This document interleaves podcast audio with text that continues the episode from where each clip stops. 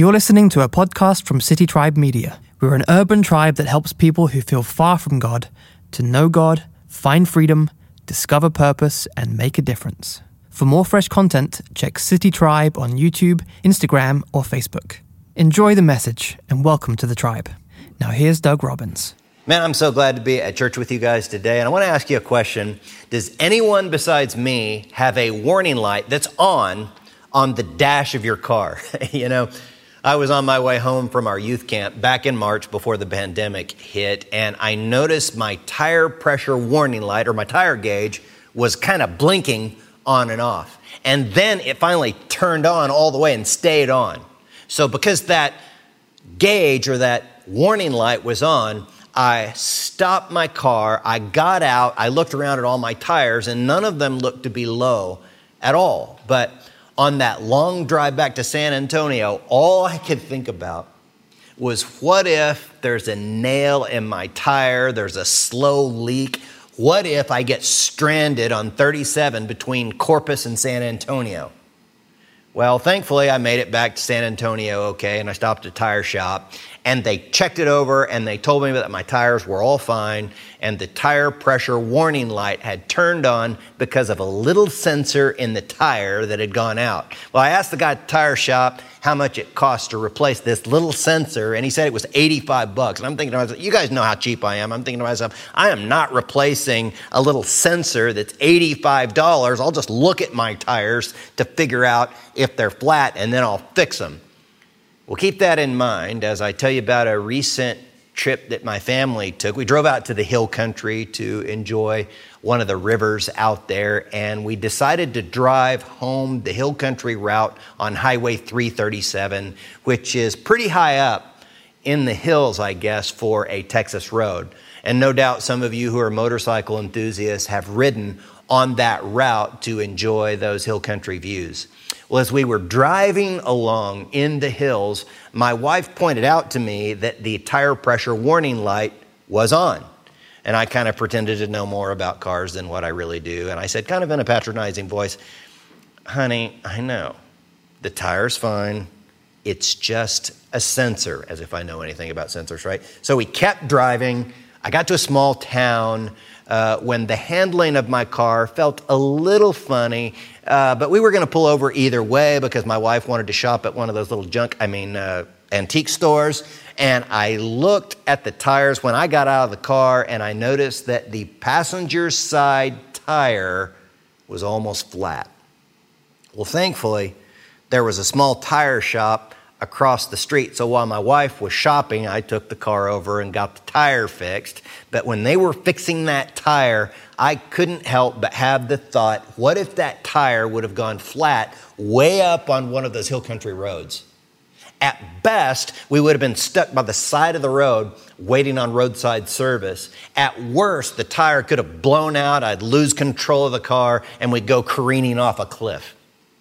All this because I wasn't willing to fix or pay attention to a simple tire gauge. So here's what this has to do with our conversation today. We all have emotional gauges on the dashboards of our souls.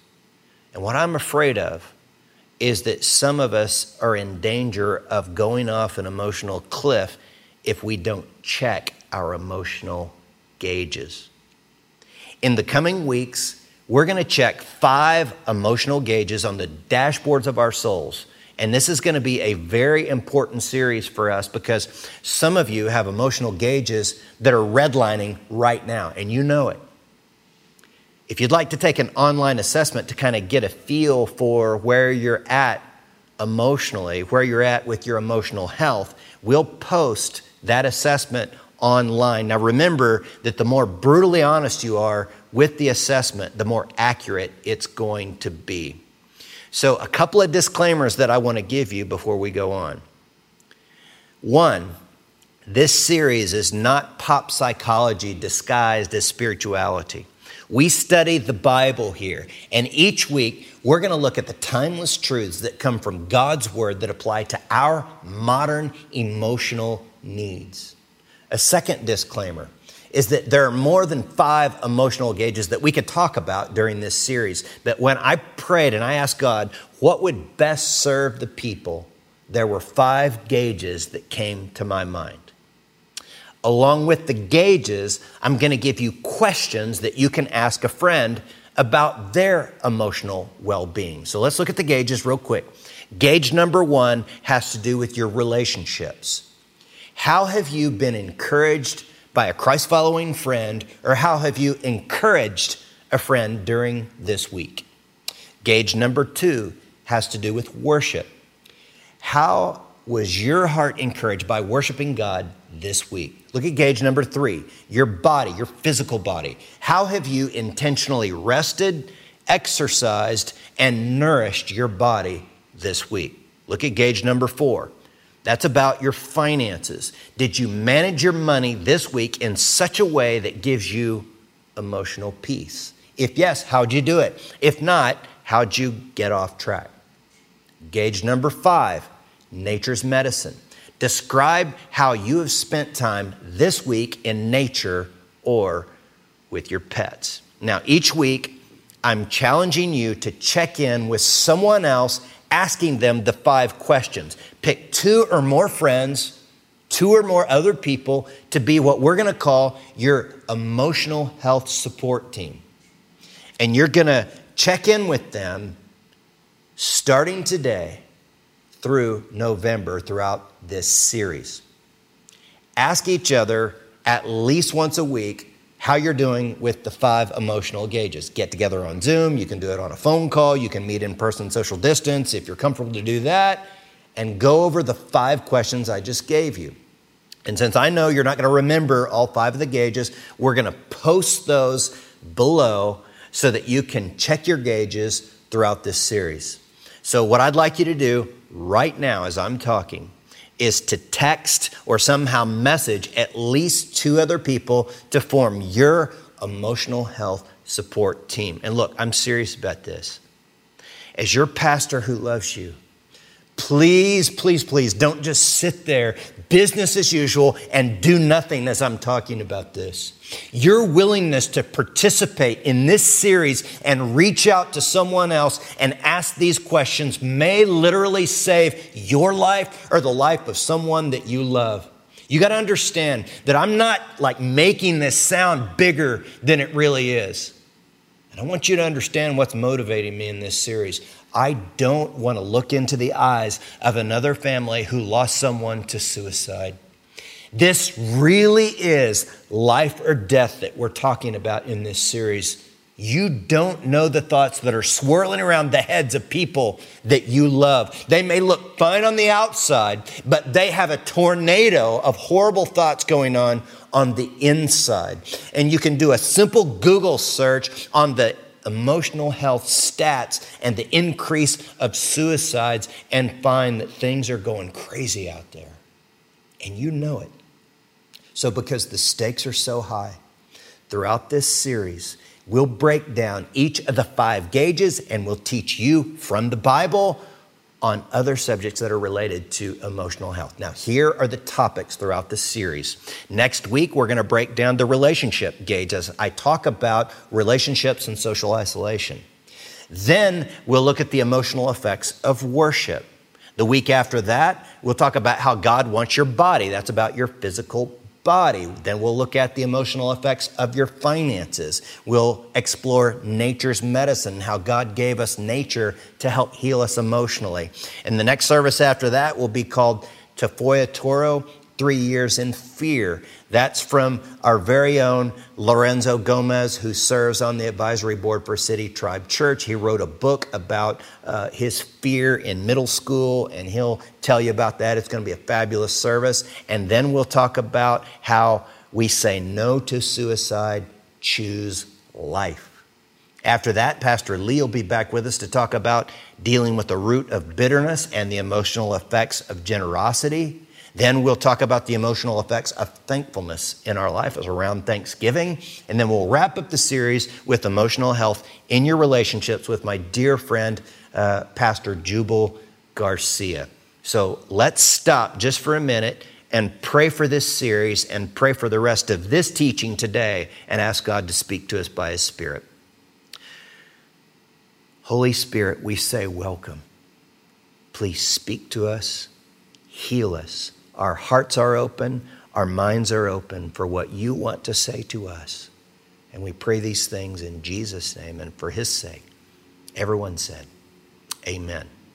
Now, one of the many reasons this series is so important is that we are actually a lot more frail and broken than what a lot of us think. What I'd like to point out today is that feeling emotionally broken is actually not always a bad thing, depending upon how you deal with it, see? And God uses these very earthy illustrations to help you and I to understand spiritual realities. And one of the metaphors that God uses is that of clay jars. Now, in the ancient times, these clay jars uh, had a lot of purposes, a lot of uses around the households of ancient people. Uh, today, clay jars would really just be one step above like an HEB grocery bag. You know those plastic grocery bags you use for all kinds of stuff around the house? Well, in ancient times, it was common for people to put money, coins, treasures into these common clay jars, and people would actually use them kind of like an ancient safety deposit box. They would bury them in the ground. Some of you remember the story that Jesus told about a guy who found a treasure in a field and he went and sold everything he had to buy that field because he had evidently found one of these clay jars with treasures inside that were worth a lot. So, with that in mind, I want you to listen to and read with me uh, 2 Corinthians chapter 4. Look at verse 7. Paul says, We now have this light shining in our hearts, but we ourselves are like, look at it, fragile clay jars containing this great treasure. This makes it clear that our great power is from God, not from ourselves. We are pressed on every side by troubles, but we are not crushed. We are perplexed, but not driven to despair. We are hunted down, but never abandoned by God. We get knocked down, but we are not destroyed. So, part of rightly checking our emotional gauges is acknowledging that we are indeed fragile clay jars. Emotional health takes on a whole new perspective when Christ lives in your life. He is the treasure in these frail clay jars we call our physical bodies. And since the ancient clay jars were so fragile, they broke all the time. That's why clay jars are often symbolic of spiritual brokenness. Now, what I want you to understand is that brokenness in the Bible is not just acknowledging your imperfections, right? You know, like some of you ladies have stretch marks after having a baby, or you know, you're a person that wants to be a V shape, but your body's actually a pear shape, or some of us guys, like our forehead hair is moving into our ear as ear hair, or you're a teenager with a few zits and you got to see on your report card. Those are imperfections, and brokenness is not just imperfections, it's actually much more than that. So, I've also noticed that some people, kind of pretend to be broken. And they try to position themselves as like some type of underdog or some type of victim because they love being the victim. But that's not brokenness. Oftentimes that's false humility. But get this true spiritual brokenness is being crushed in spirit over sin or painful circumstances. It happens as a result of some disability in our lives, maybe financial ruin, maybe a life altering disease, a sinful addiction that's ruining your life. It's that problem that you have that you don't want anybody to know that you have that problem because it's embarrassing. It's that painful thing that happened to you. Someone sinned against you and it broke you, or it's that painful sin that you committed that heaps on the shame and brokenness in your life. Look, brokenness is that thing that makes you feel like your life is shattered. It makes you feel twisted on the inside. And as painful as it is, Paul said that in the midst of our brokenness, there's a light shining in our hearts. And as we study through the scriptures today, we're going to see that there's actually, get this, benefits to our brokenness. So, in light of this truth, I'd like to make this transforming declaration, and I believe that this declaration can actually transform our perspectives today and our mental health. And so just say it with me or post it in the comments if you're comfortable to do that. I choose to embrace the benefits of brokenness. I'm going to repeat that. I choose to embrace the benefits of brokenness. And today I'm going to show you four benefits of brokenness. Look at number one brokenness leads to openness. Brokenness leads to openness. Now, there are a lot of people that claim to be open minded, but they're really only open to others um, as long as those other people agree with their current position. Much like the algorithms, their social media that feeds them what they already think. And I saw this really great chart that kind of compares the proud and closed minded heart with one that's broken and open. And I found this chart in a little book entitled Emotionally Healthy Church by author Pete Scazzero.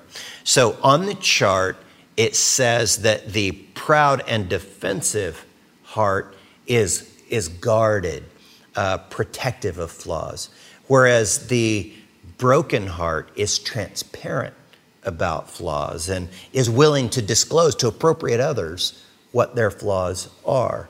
Whereas the proud heart is highly offendable and defensive.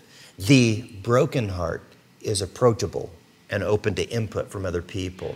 The proud heart uh, is often very defensive and uh, says, I don't get close to people. Whereas the broken heart is open and curious about other people. The proud heart always likes to control every situation. Have you ever known that person? They have to control everything. Whereas the broken heart can let go and allow others to lead. The proud heart always has to be right, they're always proving their point. Whereas the broken heart admits mistakes and weaknesses. The proud heart is always blaming other people, whereas the broken heart takes responsibility for myself and looks in the mirror and says, Hey, how do I need to change? The proud heart is always holding grudges and rarely asks for forgiveness, whereas the broken heart is able to ask other people for forgiveness as it's needed. So you got to understand the openness that I'm talking about here. When you're broken, you're open, you know. Uh, I'm talking about something more than just being open minded, open to other ideas. But what I'm talking about is open heartedness. And it's an open heartedness to God, saying, God, look, whatever you may require of me, I am open to whatever you tell me to do, whatever you lead me to do, no matter how I might feel about it. So perhaps you'd be willing to say out loud or post in the comments, I choose openness to God. I choose openness to God. Now, let's look at number two. Brokenness releases control. Brokenness releases control. Now, you guys know that we live in a society of controls, don't we? Like pest control, birth control, air traffic controllers, gun control, quality controls, and most importantly is the remote control because it is the authority figure in the home, right? The remote control. Now, when we've been broken, we can be so afraid of getting hurt again that we try to tightly control our lives and our relationships. It's like those parents who control their kids too much and they realize the more tightly that they squeeze, the more their kids slip out of their hands. Some managers who try to overly control employees, they later realize that those same employees were actually spending a lot of time on LinkedIn trying to get into a job with a less controlling and more empowering manager. I think we all know that people don't leave jobs, they leave managers most of the time. And what we've got to understand is that control is an illusion. This is why there's an author, Richard Foster, who wrote this raw and honest prayer called the Prayer of Relinquishment. And here's what he says Oh Lord, how do I let go when I'm so unsure of things? I'm unsure of your will and I'm unsure of myself. That really isn't the problem at all, is it? The truth of the matter is, I hate the very idea of letting go. I really want to be in control. No, I need to be in control. That's it, isn't it? I'm afraid to give up control, afraid of what might happen. Heal my fear, Lord. See, releasing control is why people in recovery say things like, We admitted that we were powerless over addiction, that our lives had become unmanageable. We came to believe that a power greater than ourselves could restore us to sanity. And one of the reasons that I like recovery so much is because it acknowledges that we're not in control.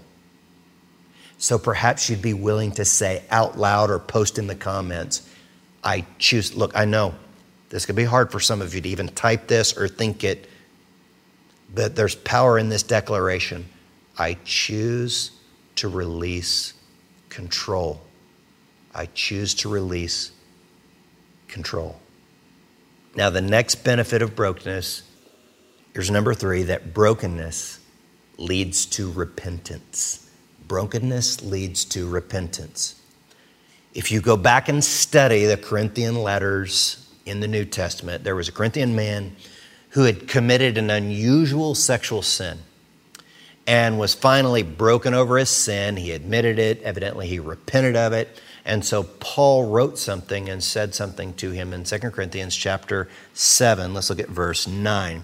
Paul said, Yet now I am happy, not because you were made sorry, but because your sorrow led you to what? Repentance. Godly sorrow brings repentance that leads to salvation and leaves no regret. But worldly sorrow brings death. And so I want you to focus in on that word repentance just for a minute. It means to change one's mind or purpose. Change one's mind or purpose. Broken people choose to change their minds about sin and agree with God. Look, don't expect to feel better emotionally if you don't agree with God about sin in your life. The reason God wants us to repent of sin is because He wants us to feel better. He's not trying to keep us from having fun, but He's actually looking out for our best interests and the interests of other people as well. Another thing I'd say to you about the text that we just read is don't mistakenly believe that you have to repent of sin in order to earn a relationship with God because salvation, as it's talked about in the text we just read, means sanctification or spiritual growth. It's not referring to a spiritual birth or starting a love relationship with God. So, that said, some Christians want their emotions to feel better, but don't want to repent. And what, what I want you to understand is that God doesn't give his inner emotional peace if we don't repent. Now, there are a couple of different kinds of emotional sorrow in the text that we just read. One is when people refuse to change their minds about sin, which leads towards death. The other is when people do change their minds about sin and then they agree with God, which leads to life and peace. Now, another thing we need to understand is that for some, Repentance means to change your mind about how valuable you are to God. Because in your mind, you believed and you've thought, hey, I'm ugly, I'm worthless, I'm no good. And those thoughts continually repeat in your mind, and you've embraced and believed those lies. And for you to repent and believe means to repent and believe what God says about you and your identity in Christ as it's outlined in the New Testament of the Bible. Believe that God calls you a daughter. Believe that God calls you a son. He calls you loved. And so when you embrace those truths, you can live up to your new identity in Christ. Now, there are some that don't embrace their identity in Christ and think they don't need God, and pridefully they'll say things like, Look, I don't need to turn from my sin. I'm doing just fine. My life is good without God. I don't need God. But if you say, I'm a treasure, God will ultimately say, No, you're just a clay jar. And He has ways of showing you that. But if you will humbly say, I'm a clay jar, He'll say, Yes, but you have a treasure inside, my son, my daughter. So I want you to look at how this played out in King David's life after he had committed adultery. He said in Psalm 51 17, The sacrifice you want is a broken spirit, a broken and repentant heart, O God, you will not despise. So perhaps you'd be willing to say out loud as a declaration or to type in the comments I choose to repent and agree with God. I choose to repent and agree with God. Now, let me show you the last benefit to brokenness. And this is number four that brokenness is a pathway to power. Brokenness is a pathway to power. Now, when Paul came to terms with his own brokenness, God spoke something to him. Paul had some physical problem. We don't know exactly what it is. Some people think he was going blind or uh, other things, but uh, the text is 2 Corinthians chapter 12, verse 9, and look at what God said to encourage Paul in that text. God said, My grace is sufficient for you, for my power is made perfect in weakness. Therefore, I will boast all the more gladly about my weaknesses so that Christ's what? Power may rest on me. So that Christ's power may rest on me. Paul is realizing that he needs to lean into his weakness to allow the power of God to rest on him and flow through him. Now, I want you to change channels in your mind just for a minute and go back to King David when he came to terms with his own brokenness. And that's going to be in Psalm 51. Look at verse 8. He says to God, Oh, give me back my joy again. You have broken me. Now let me rejoice. Don't keep looking at my sins. Remove the stain of my guilt.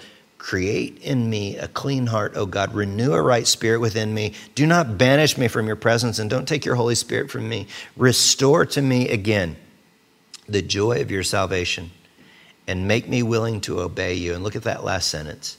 Then I will teach your ways to sinners and they will return to you. And so David is realizing hey, he can take the brokenness of his life and use it to teach others truths about God. And, you know, throughout the years, I've heard people express this concept in a lot of different ways. You know, some people have said, be a wounded healer. Others have said, your mess becomes your message. I've heard some say that your troubles become your treasures or your comeback is better than your setback. And I agree with all of these. These are great things to say. And I think that this concept is well illustrated by the old story of a water carrier in India who used these two large clay pots suspended on a pole across his upper body with a pot at each end of the pole. Now, one of the pots had a big crack in it, while the other pot was perfect. Now, the perfect pot always delivered a full portion of water from the stream to the master's house, while the cracked pot always arrived just half full each day. And for years, the water carrier made the same journey to and from the stream to his house, and the perfect pot became very proud of its accomplishments. Whereas the cracked pot was ashamed. It was ashamed of its imperfection and miserable that it couldn't even accomplish half of its potential. So finally, one day, the cracked pot spoke to his owner and said, Look, man, I'm ashamed of myself, and I want to apologize that I've only been able to deliver half my water to your house. Because of my flaws, you know, you don't get the full value of your efforts. And um, he was bummed. But then the water carrier just smiled. And he said, As we return to the house, I want you to notice the beautiful flowers along the path. And so on that trip from the stream, the crackpot looked around and the water carrier said, Did you notice that there are flowers only on your side of the path, but not on the other pot's side, not on the perfect pot's side? And that's because I've always known about your flaw and I took advantage of it. So I planted seeds on your side of the path. And every day while we passed these spots, you watered them and didn't even know it. Now, for years, I've been able to pick the beautiful flowers that decorate the table at the house because you watered those flowers through the crack. And what I want you to know is that no matter how broken you feel, that God's heart is to water the flowers through your brokenness.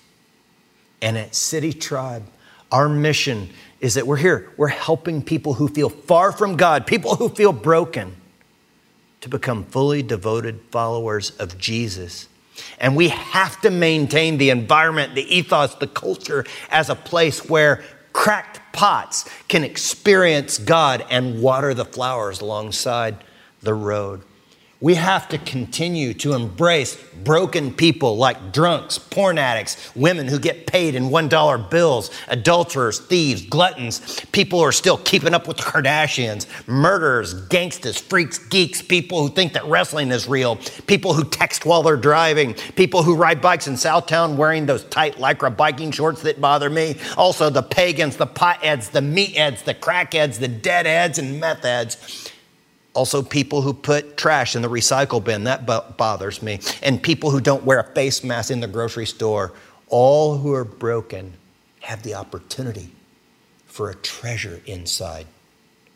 And a big part of the reason that I'm so adamant about this, and I repeat this type of thing constantly in my talks, is because I am a cracked pot. I'm a broken person. And I've been very honest with you publicly many, many times about my past sins and struggles, my past marriage struggles, my past sins of lust and having a relationship outside my marriage many years ago.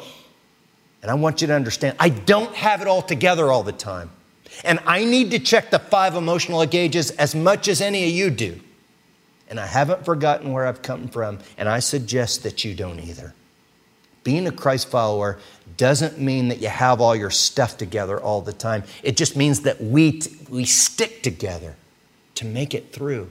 And if enough of us flakes stick together, we'll create an avalanche of Christ's love to help the broken people of this world through our brokenness will water the seeds, the flowers alongside the road. And the only reason that broken people like you and I have the opportunity for a treasure on the inside is because Jesus was broken on our behalf. Jesus knows a thing or two about brokenness. And I want you to look at 1 Corinthians chapter 11 verse 23 where the scripture says on the night when he was betrayed the Lord Jesus took some bread and gave thanks to God for it. Then he broke it. He broke it in pieces and said, This is my body, which is given for you. Do this in remembrance of me. So, before you and I take communion together, I'd like some of you to consider your relationship with Jesus. If you would like to have an inner peace, if you would like to have love relationship with God, it's simple to do. All you do is choose to believe that Jesus Christ's body was broken on the cross for you and that his blood was shed there for you. And perhaps some of you have been to communion services. You know, your grandma made you go to church or your mom made you go to church and you went before the pastor or the priest and you took communion. And you really didn't know what was going on. Well, today could be your first real communion. Today could be the time where you actually have love relationship with God through Jesus. And if you would like to do that, I'd like to help you through a prayer. Just realize that the prayer that we're saying, the words are not as important as the attitude of your heart, that you are submitting your heart and believing in Jesus in order to receive love relationship with God. So as we go to prayer, there are going to be two different prayers. One is for those of you that are beginning a relationship with Christ and the other is for those of us that already follow Christ to prepare our hearts for taking communion. So let's go to the Lord.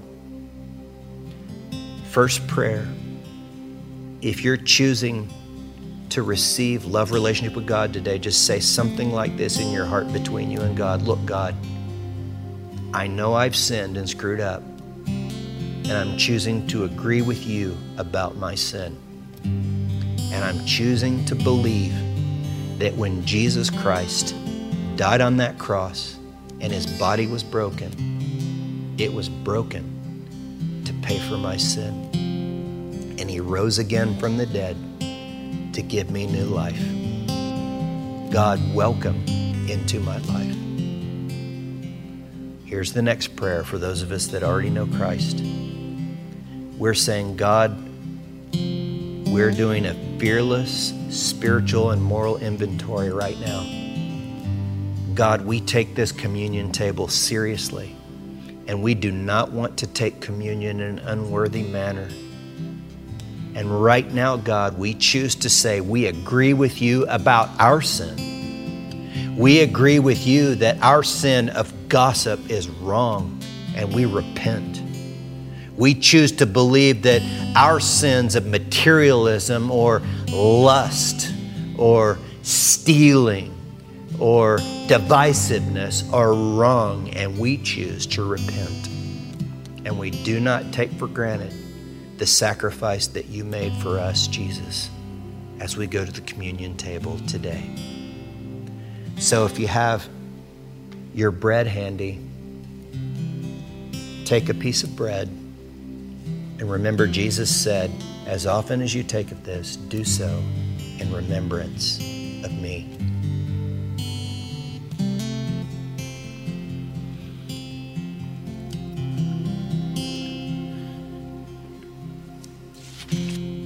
And then take the cup. And remember, Jesus said, As often as you drink it, do so in remembrance of me.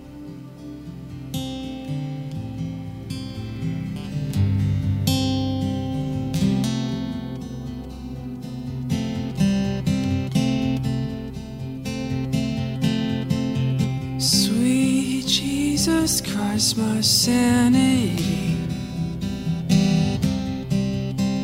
Sweet Jesus Christ, my clarity.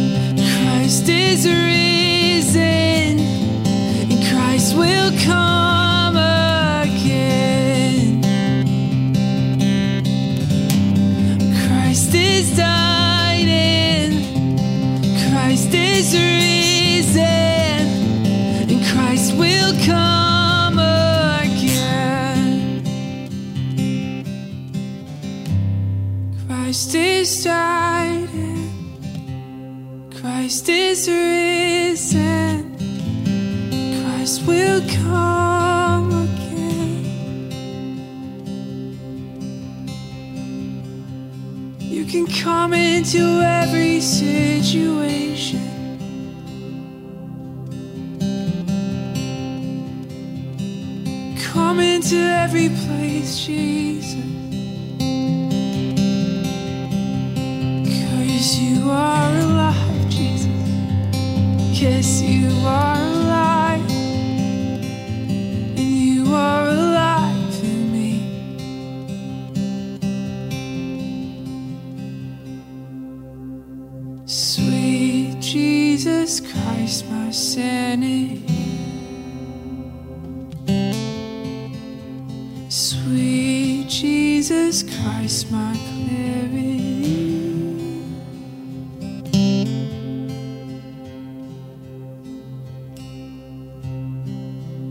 Jesus I thank you that because of your brokenness, that we can be whole.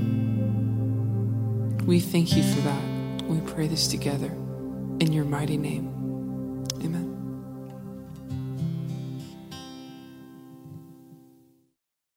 So glad you guys were a part of this service today. I hope it was helpful and healing for you.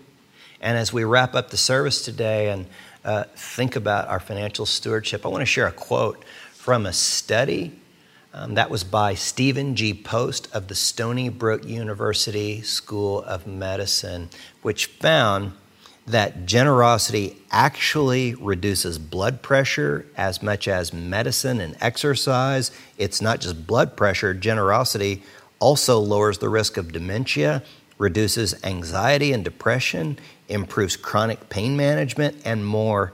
If you were somehow able to package this into a compound, you'd be a billionaire overnight.